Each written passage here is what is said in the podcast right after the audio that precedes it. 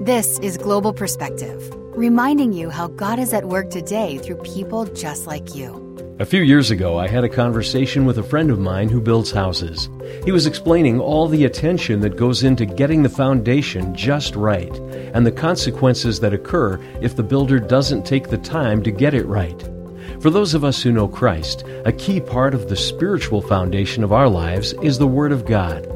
In James 1, we're told that we need to look intently into God's Word, and that when we continue in it, not being a forgetful hearer, but an active doer, that we'll be blessed in what we do.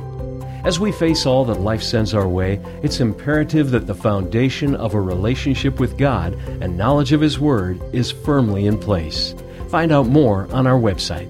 Find out how God could use you to share the good news of Jesus with someone who is waiting to hear. Go to globalradio.us for more information.